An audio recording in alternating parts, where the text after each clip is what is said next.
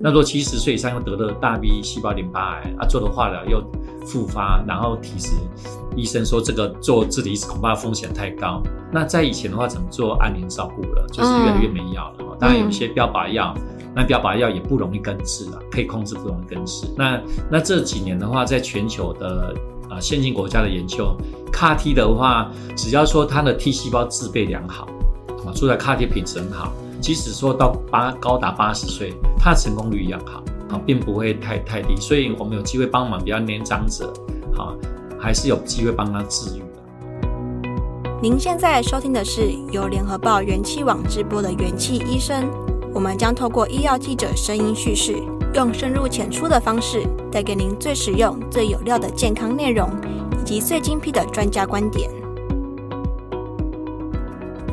各位元气医生的听众朋友，大家好，我是联合报记者周佩仪。罹患癌症，相信很多人第一时间感到绝望。不过好消息是，这十年来有个针对血癌、淋巴癌的新治疗问世，叫做 cat 细胞治疗。今年十一月，这个原价超过一千万元的治疗也正式纳入健保给付，为垂危的病患带来一线生机。其实录制的今天是一月一日元旦。隔天，花莲慈济医院将执行国内首例健保给付 CAR-T 个案。我们特地邀请到医疗团队负责人，也是联合报每年癌症论坛常客的花莲慈济医院细胞治疗中心主任李启成，来分享 CAR-T 这个新治疗究竟是什么，能帮助哪些癌患。让我们欢迎主任。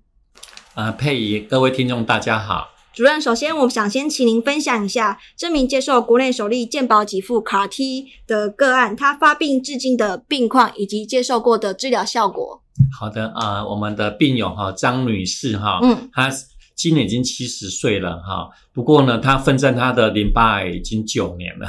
九年，所以就是六十一岁的时候罹患了 B 细胞的淋巴癌。那她的 B 细胞淋巴癌，其实在当年在南部就预测是很难治疗的。好，因为它这种是所谓一开始是低恶度性，低就是比较呃降低的低，嗯，听起来好像比较 OK，但是其实这种是很很难产的啊，嗯，就是低恶度性的淋巴癌哈，它慢慢的都会一直在退化啊，呃，蜕变，然后变成高恶度性淋巴癌啊，从低变成高哈，好，然后呢就是几乎变成高二度性淋巴癌的时候，几乎就是生命终止的时候，所以其实是很难很难根根治的。好，那啊、呃，那果然呢，张女士呢，在九年前哈，在南部的医学中心哈，那也是的确是历经很多的治疗哈。那因为她一开始就是第四期，那也有所谓的那个淋巴癌常见的这个 B 症候群 B symptoms 哈，就是盗汗啊，体重减轻哈，然后会发烧哈，所以几乎所有 B 细胞淋巴癌一些很不好的副作用，它都产生了哈。那她从她六十一岁。好，就奋战。那南部医学中心的主治医师团队也用很好的药物帮他来治疗哈。那其实也用到像一些标靶药物哈，但是呢，他其实每年复发，所以一直复发，复发到了第七年的时候，两年前哈，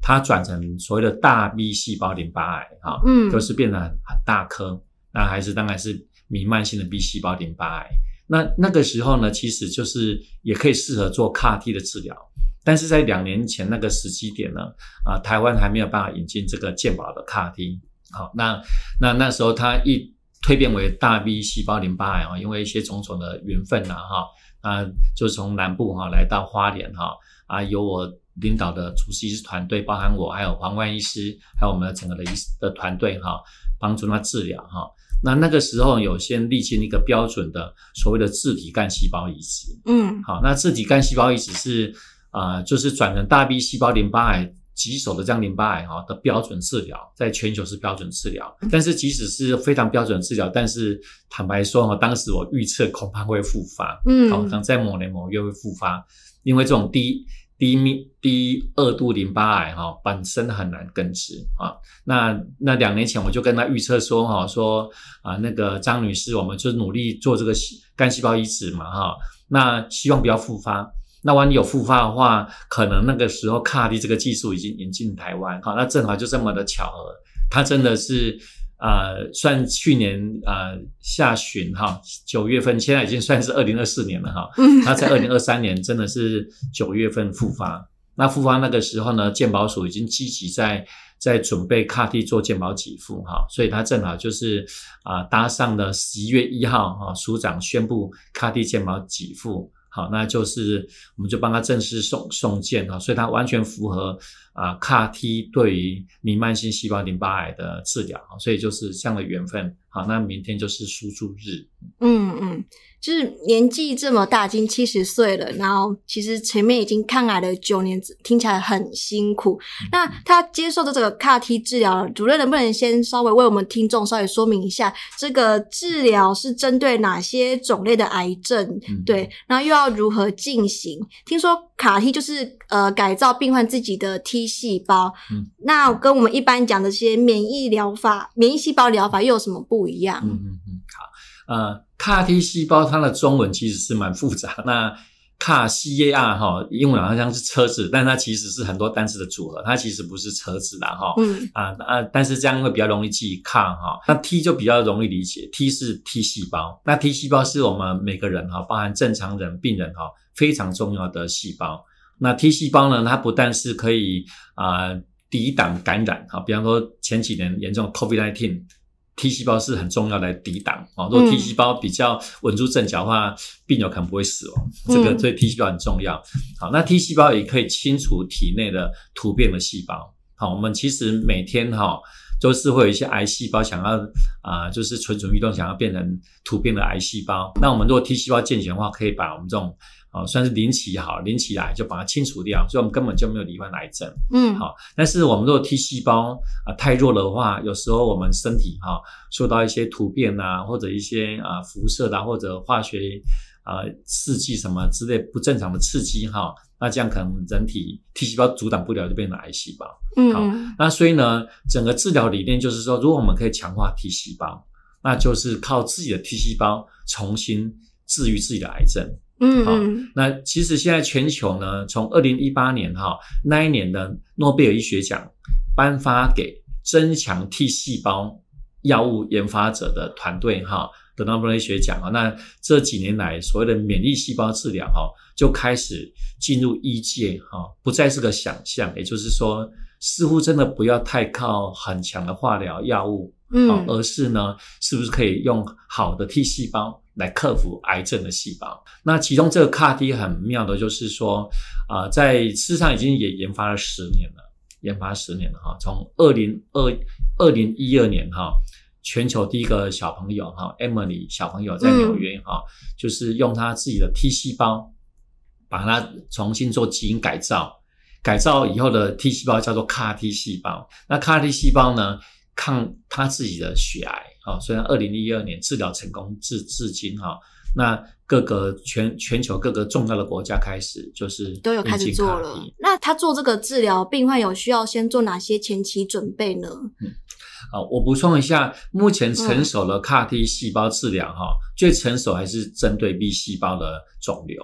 好，那 B 细胞肿瘤的话，就是说，嗯、比方说是 B 细胞淋巴癌，像我们的张女士，或者像之前那个 Emily 小朋友，嗯，她是 B 细胞血癌。所以比较是这两类是最有效的啦哈。那啊 B 细胞的话，它它有标志，它标志是 CD 十九这个抗原哈，CD 十九哈。嗯。那所以意味着这个 B 细胞淋巴癌它表面有这个抗原。那我们这个 T 细胞哈，就是做基因改造之后，它可以专门哈，像那个巡弋飞弹哈，非常精准的找到那个去找到 CD 十九的这个癌细胞，然后把它消灭掉这样子哈，然后变成用好的细胞来治疗不好的细胞。好，大概原理是这样的意义。嗯嗯，那听说它是前期的时候，我们呃病患需要先做一些相关的化疗。嗯。那其实如果从最前期的规划开始哈，嗯、应该是说啊、呃，首先医疗团队先评估这位病友是不是有用 CAR-T 的治疗哈。那以现在假设适合的话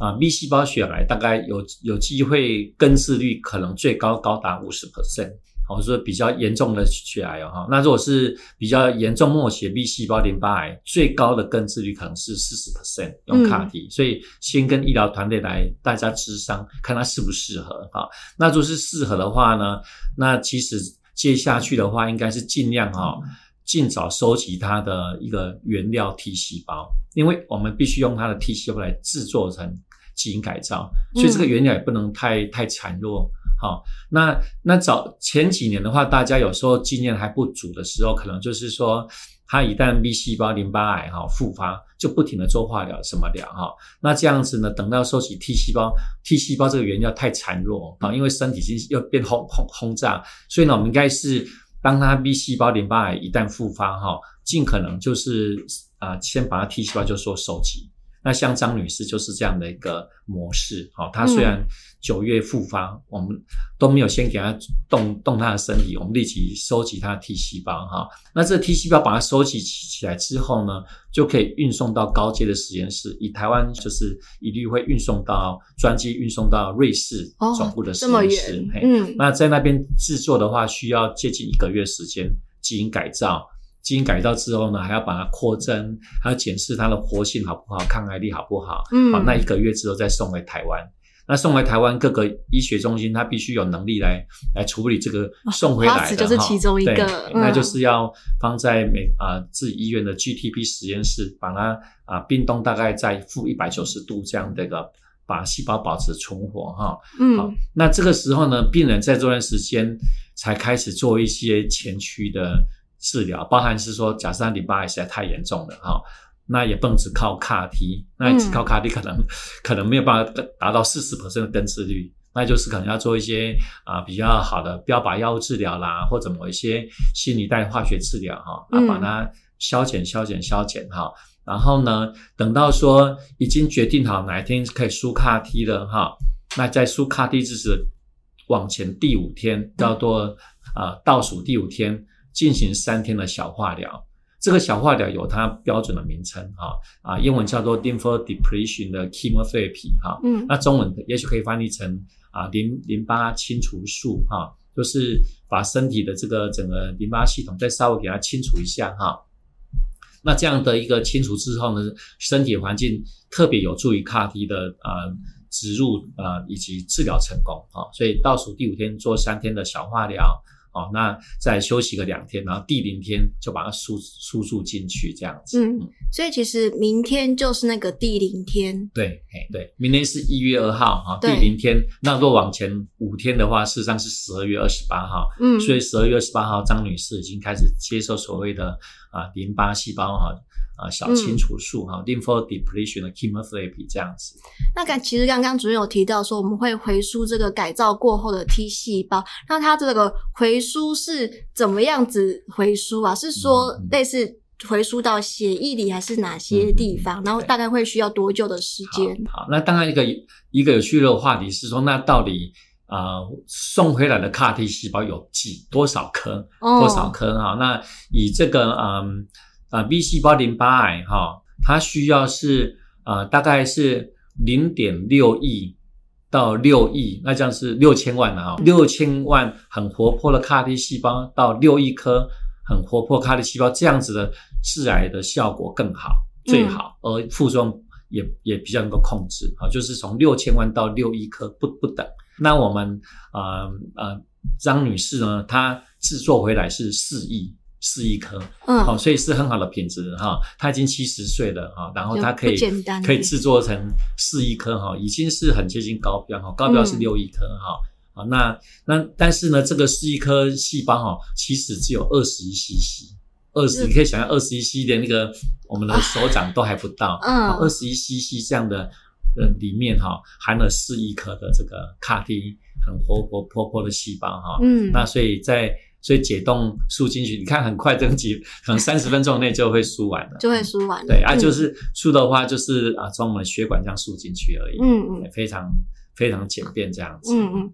哎、欸，主任，刚刚我就突然间很好奇，就是说这一个算是算是健康的 T 细胞，它需要哇活跃的 T 细胞需要至少要六千万，那会不会有可能说在这个实验室里面培养不出来这么多？对。嗯，也是有可能我。我们刚才讲那个数目六千万到六亿颗哈，是是指 CAR T 细胞，嗯，并不是原料的 T 细胞，嗯，原料 T 细胞所需要数目另外有它的规规范哈，嗯嗯，啊，那但是制出来成品要六千万到六亿这样的一个抗癌能力哈，以及副作用哈，才会达到一个很好的平衡点哈，嗯，那那如果是说我们就是说，如果是制造真的不够啊，比方说制造五五五千万，另外六千万嘛，那五千万把它丢掉也很可惜，嗯，所以实际上五千万呢。总公司还是会征询我们临床端的主治医，说那只有能够培养出五千万，那五千万你要不要输？如果你愿意输的话，我还是愿意专机帮你送回来，嗯，但是你不用付钱哦不，收费，因为没有办法培养到那么好哈。嗯嗯，那那如果是超过六亿，那可以把它冰冻起来，多余的。那那其实像那个啊、呃、那个张女士哈，帮她制造了八亿颗哦，八亿颗，所以它是分成两袋。两、嗯、袋，所以每一袋就是四亿颗，四亿颗，颗每一小袋只有二十一 CC，嗯，所以它还有一袋二十一 CC，四亿颗存放在瑞士的总部的实验室，精、嗯、密的保护好，嗯，好吧，所以它其实是制作两两袋，嗯，多的就把它存起来。那存起来要做什么用呢？存起来的话，当然是说。啊、呃，如果没有复发就没就好嘛。然后 你万一真的是说力有未逮，有一些人他可能需要第二次的 CAR-T 的输输注，嗯，所以是为他而保存起来这样子。嗯嗯，了解。好，那刚刚就是听起来就是虽然说 CAR-T 它只是针对了部分的血癌还有淋巴癌，但对病患来说其实都是有希望就很好了。嗯、那想请问说这个主任就是。刚刚有提到这个治疗成功率大概是四十到五十 percent 这样子，那会有像传统治疗那样会有副作用吗？那接受完治疗之后，他后续要做哪些追踪，或是病人又要怎么样配合？好，讲到这个副作用哈，呃，容我开个玩笑，嗯、第一个副作用是钱，金钱的副作用哈，啊、嗯呃，我们现在在英文哈啊、呃，慢慢产生一个专有名词，叫做财政毒性。Financial toxicity，financial 就是财务，这个谁来付钱？好，这样子。然后 toxicity 就是说毒性嘛，就是副作用嘛。所以，所以那个这个 CAR-T 的金钱上的一个副作用哈啊，事实上，二零一七年美国 FDA 哈，它核准这样的高阶的这么高精密的产品哈，事实上是四十七万美金。好，所以四十七万美金接近一千五百万台币。嗯，好，那所以这个就是所谓的 financial toxicity，好，财政的这副副作用在付钱哈。那我们很感谢施聪阳署长，他在跟这总公司的议价哈讨价还价过程当当当中哈，从那个造价四十七万美金压低到八百一十八百一十九万台币，那你给他除以三十，大概是。二十八万美金，就从四十七万美金下压到二十八万美金，还是很贵，百一十九万哈。嗯、那那现在因为健保给付，所以就会影响到政府的财政。你可以说政府就要承担这个。那事实上，在过去两年呢，CAR-T 已经引进台湾，它还没有健保给付，嗯，所以全部压在病人身上，病人或者他私人保保险公司要付。付这个哈，其实那时候不止八百一十九万台币，因为署长把它压低了哈，嗯，所以第一，好，当然，anyway 就是说，至少这个副作用是政府承担嘛，我们纳税人纳呃缴纳缴钱了哈，那那当然，大家国人也是希望这个每年现在八千多亿的健保的预算哈，有一小部分来用这个高科技造福。这些 B 细胞淋巴癌或血癌的病友哈，他如果有机会四十 percent、五十 percent 根治，他回到社会，他可以可以在工工作哈，造福家族社会哈。好，那医学上的副作用是所谓的 CRS 副作用是最显著哈。CRS 的话，英文叫 Cytokine Release Syndrome 哈啊，可以说中文大概就是这种细胞激素风暴啊，因为这个改造以后的这个免疫风暴哈，那因为啊基因改造以后的 T 细胞它很它很。很强壮啊，它像特勤战警，好、哦，然后它进来身体里面搜寻我们的的淋巴癌细胞，歼灭它哈。那那歼灭过程当中交战会释放很多细胞激素，那细胞激素的所谓细胞激素风风暴这样子哈。那所以这个的话，在早期研发的时候是很危险的，有时候病人接受这样治疗完，细胞激素风太太强烈的话，好，甚至会呼吸衰竭，要插管等等哈，要住到加护病房哈啊。不过呢，经过十年来全球的医师科学家们的研究呢，那也已经有知知道怎么样用解药哈。如果细胞风暴产生的时候，解药如何来用？好，那所以现在细胞风暴的话，大概比例已经降到很低的，嗯，已经顶多大概二十 percent 哈，比较略微严重的细胞风暴哈，所以已经很少有有病人因为细细胞风暴哈，细胞技术风暴而危及生命了哈，这样子。那另外一个副作用叫做 ICANS 哈，那这个比较长，那它是神经的副作用哈，那这个 CAR-T 细胞有时候太厉害，也跑跑到病人的脑部去，那产生一些譫妄啊哈。啊，那甚至很严重，可能会抽筋等等哈啊。不过呢，现在也是一样，就是在啊，医师护理团队们很很谨慎的学习哈，可以早期侦测出来，那可以早期用一些缓和的药物，那绝大多数的病人可以度过这两种风暴。嗯嗯，那这样子的话，会需会做哪些的追踪，来就是及早预防这两个比较常见一点的副作用呢？嗯以这个 CRS 哈，就是嗯，免疫细胞技术风暴的话，它最常见是会发烧，发烧哈，嗯、然后呢啊、可能氧气会有点降低啊，甚至血压会略微降低。那发烧是最常见的。那所以呢，我们只要一有发烧哈，好侦测出来哈，那如果是排除不是什么细菌感染、病毒感染，我们会立即用上。解药哈，那这个解药是呃细胞技术六的拮抗剂哈，interleukin six 的拮抗剂哈，那用名称叫 tocilizumab 哈，这个药物哈，所以所以呢呃我们就是几家医学中心可以治疗 CAR-T 的话，我们在这个 CAR-T 病人治疗这个旁边的这个啊护理车都要常备那个药，常备这个解药，一旦他有发烧，我们立即就可以用上这个解药。那绝大多数可以缓和下来。嗯嗯。好，那那如果是 ICANS 这种比较神经的的这个副作用的话，我们我们会每天帮他测试那个神经学功能啊，比方说你叫什么名字啊，啊要写一下字，看有没有写没有端正整齐啊啊。而如果开始有一点微呃稍微的迹象产生，说是一些神经的副作用，我们也会赶快用药。那通常用药是要用一点类固类固醇来缓和。诶，那主任就是刚刚有提到，就是其实现在健保给付通过之后，可以相对比较减轻病人的一些经济的负担。那就想请问说，那台湾呃，如果病患想要健保用药的话，它需要符合哪些条件呢？嗯、好，那因为有两种疾病哈，一个是 B 细胞血癌，一个是呃 B 细胞淋巴癌哈。如果是 B 细胞血癌的话，它必须是小于等于二十五岁，嗯，啊，就是二十。二十五岁以下的 B 细胞的血血癌哈，嗯，那他曾经经过化学治疗哈，两两大组以上两线治疗哈，嗯，两组化学治疗都失败了，嗯，那就可以来申请，嗯，这个是是一个哈。那如果是 B 细胞的淋巴癌哈，它必须是所谓的大 B 细胞淋巴癌哈。那他以前也也许病人他是小细胞的，但是他如果有有那个蜕变哈，低二度变高二度啊，变成是这个。已经最后是大 B 细胞弥漫性淋巴癌哈，嗯，这一种淋巴癌，然后呢，再搭配说他啊曾经有第一组化学治疗失败，然后呢，在台湾的健保再严格一点，就是说他必须经过标准的自体干细胞移植，嗯，甚至说自体干细胞移植都还是复发，好，那这样子符合这样子的话，就是可以来做健保的申请。但是呢，如果是说啊，病人他之前因为种种原因哈，他的病况是不适合做自体干细胞移植哈，比方说他可能干细胞就收集不到啊，根本没有办法做移植啊，嗯、所以只是做标准的一些化化学治疗或者标靶药物哈，嗯，然后已经两线已经曾经失败了，现在要复发了哈，那还是可以通过健保的这个给付，嗯嗯。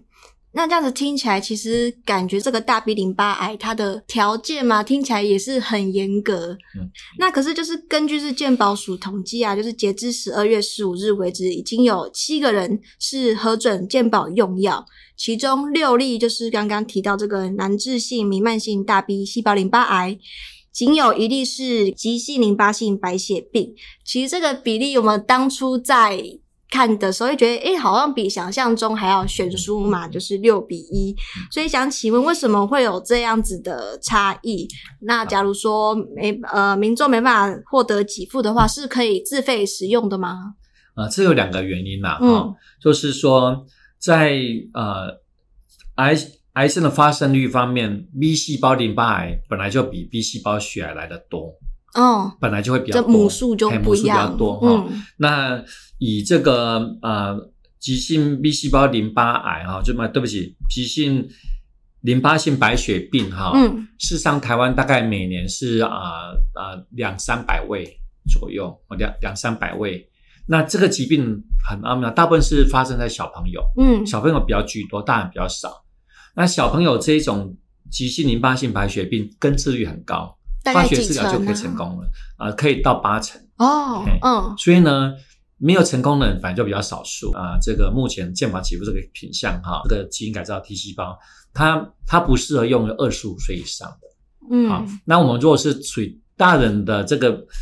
血癌，本来很难治疗，很容易复发，不像小朋友，嗯，但是因为大人很容易超过二十五岁，嗯，所以大人超过二十五岁，他没有办法用这个健保。就是这个适应症，就会相对让这个呃急性淋巴性白血病啊就会少，可能就比较少一些。嗯嗯。那反反而呢，就是说啊、呃，弥漫性大 B 细胞淋巴癌啊，这这个主要是啊啊、呃呃、发生在大人很多，比较常见哈。那所以呢，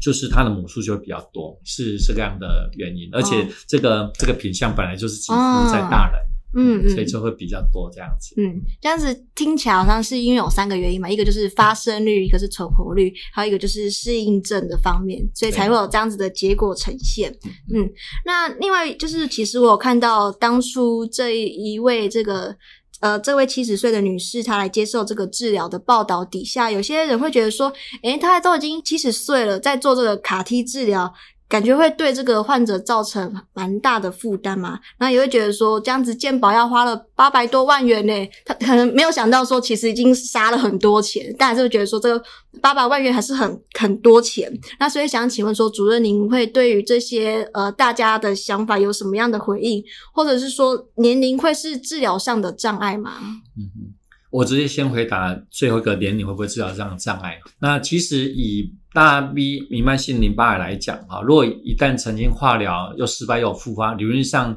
最能够根治的是自体干细胞移植。那自体干细胞移植其实要做一个蛮强的界面化学治疗。那如果是年纪太年长，哈，大概到了七十岁以上，哦，就很难进行自体干细胞移植，做不下去，因为化疗还蛮强的，可能就死于这个并发症啊，所以。所以就这个层面来讲的话，反而 CAR-T 适合老人家哦，因为老人家我们现在常常是存活期很很长，人的生命可能到七十岁以上很常见。那如果七十岁以上又得了大 B 细胞淋巴癌啊，做了化疗又复发，然后体质医生说这个做自体移植恐怕风险太高。那在以前的话，只能做安宁照顾了，就是越来越没药了。当然有一些标靶药，那标靶药也不容易根治了，可以控制，不容易根治。那那这几年的话，在全球的啊，先进国家的研究，CAR-T 的话，只要说它的 T 细胞制备良好，啊，出来 CAR-T 品质很好，即使说到八高达八十岁，它的成功率一样好，啊，并不会太太低，所以我们有机会帮忙比较年长者，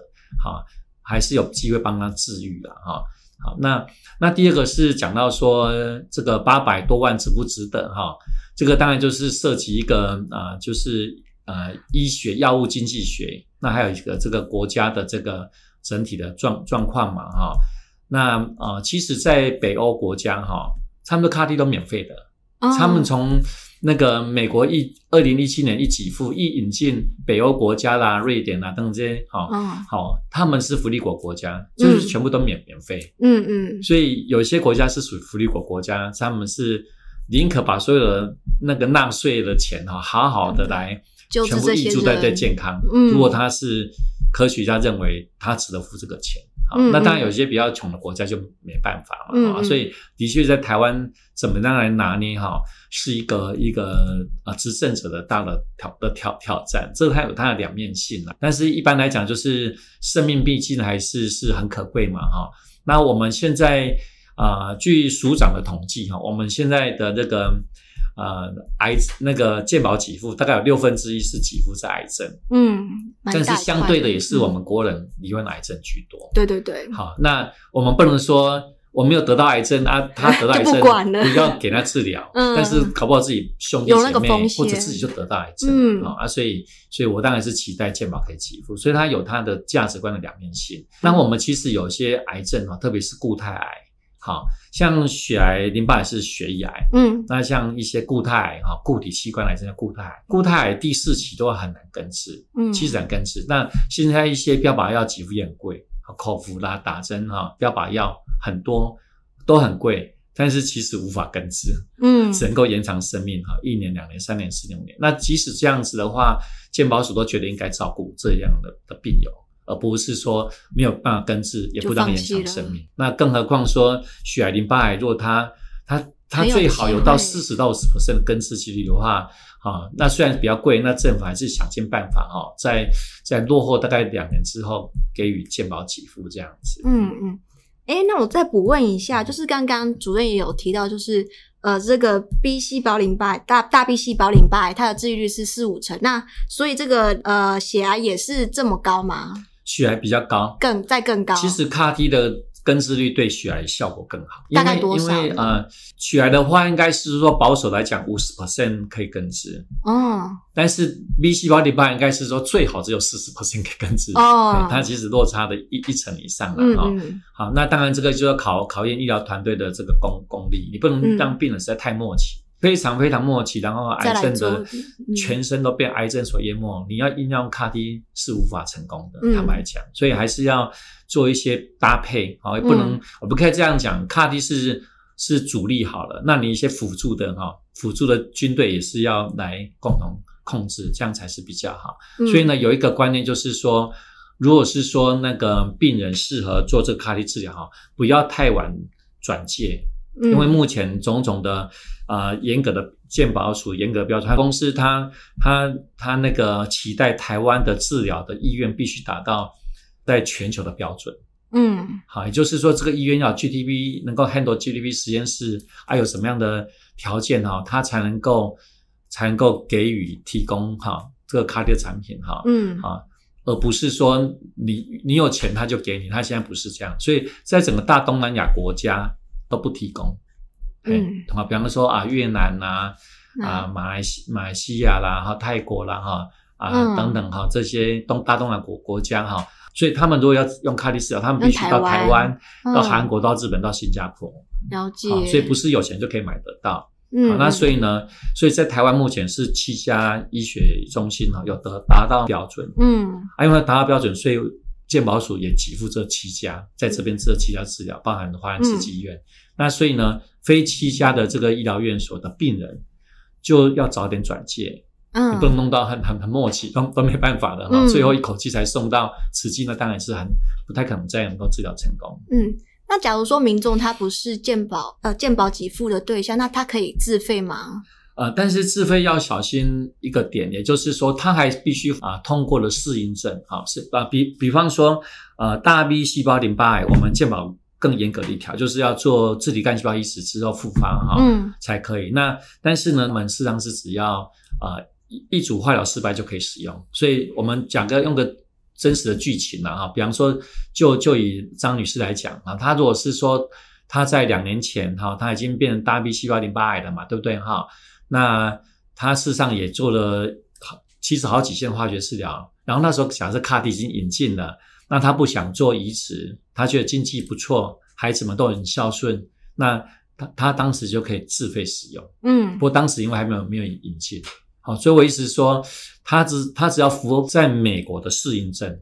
而即使没有达到我们国家的健保呃给付标准，因为我国家健保标准要更严格一点点。嗯，好，那所以。就可以自费来来使用。嗯，了解。那哎主任，那你这样子预估说，现在健保给付通过之后，未来每年将大概会造福多少位病患呢？啊、呃，每年会造福至少一百位以上哦，一百位以上，那算蛮多的了。那，那所以就是说就，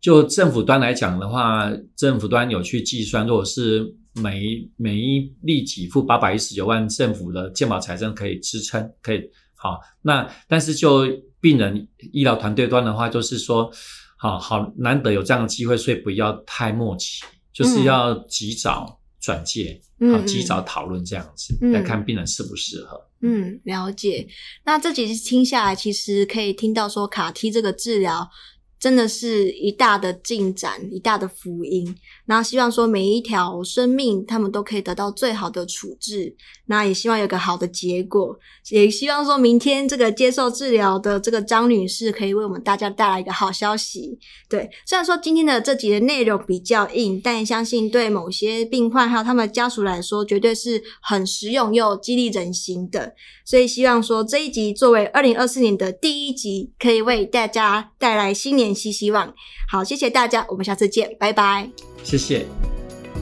感谢各位收听。如果喜欢这集内容，您可以在元气网医生频道重听本集节目，并阅读精彩报道。也记得订阅我们，留下好评，或是留言告诉我们您的想法。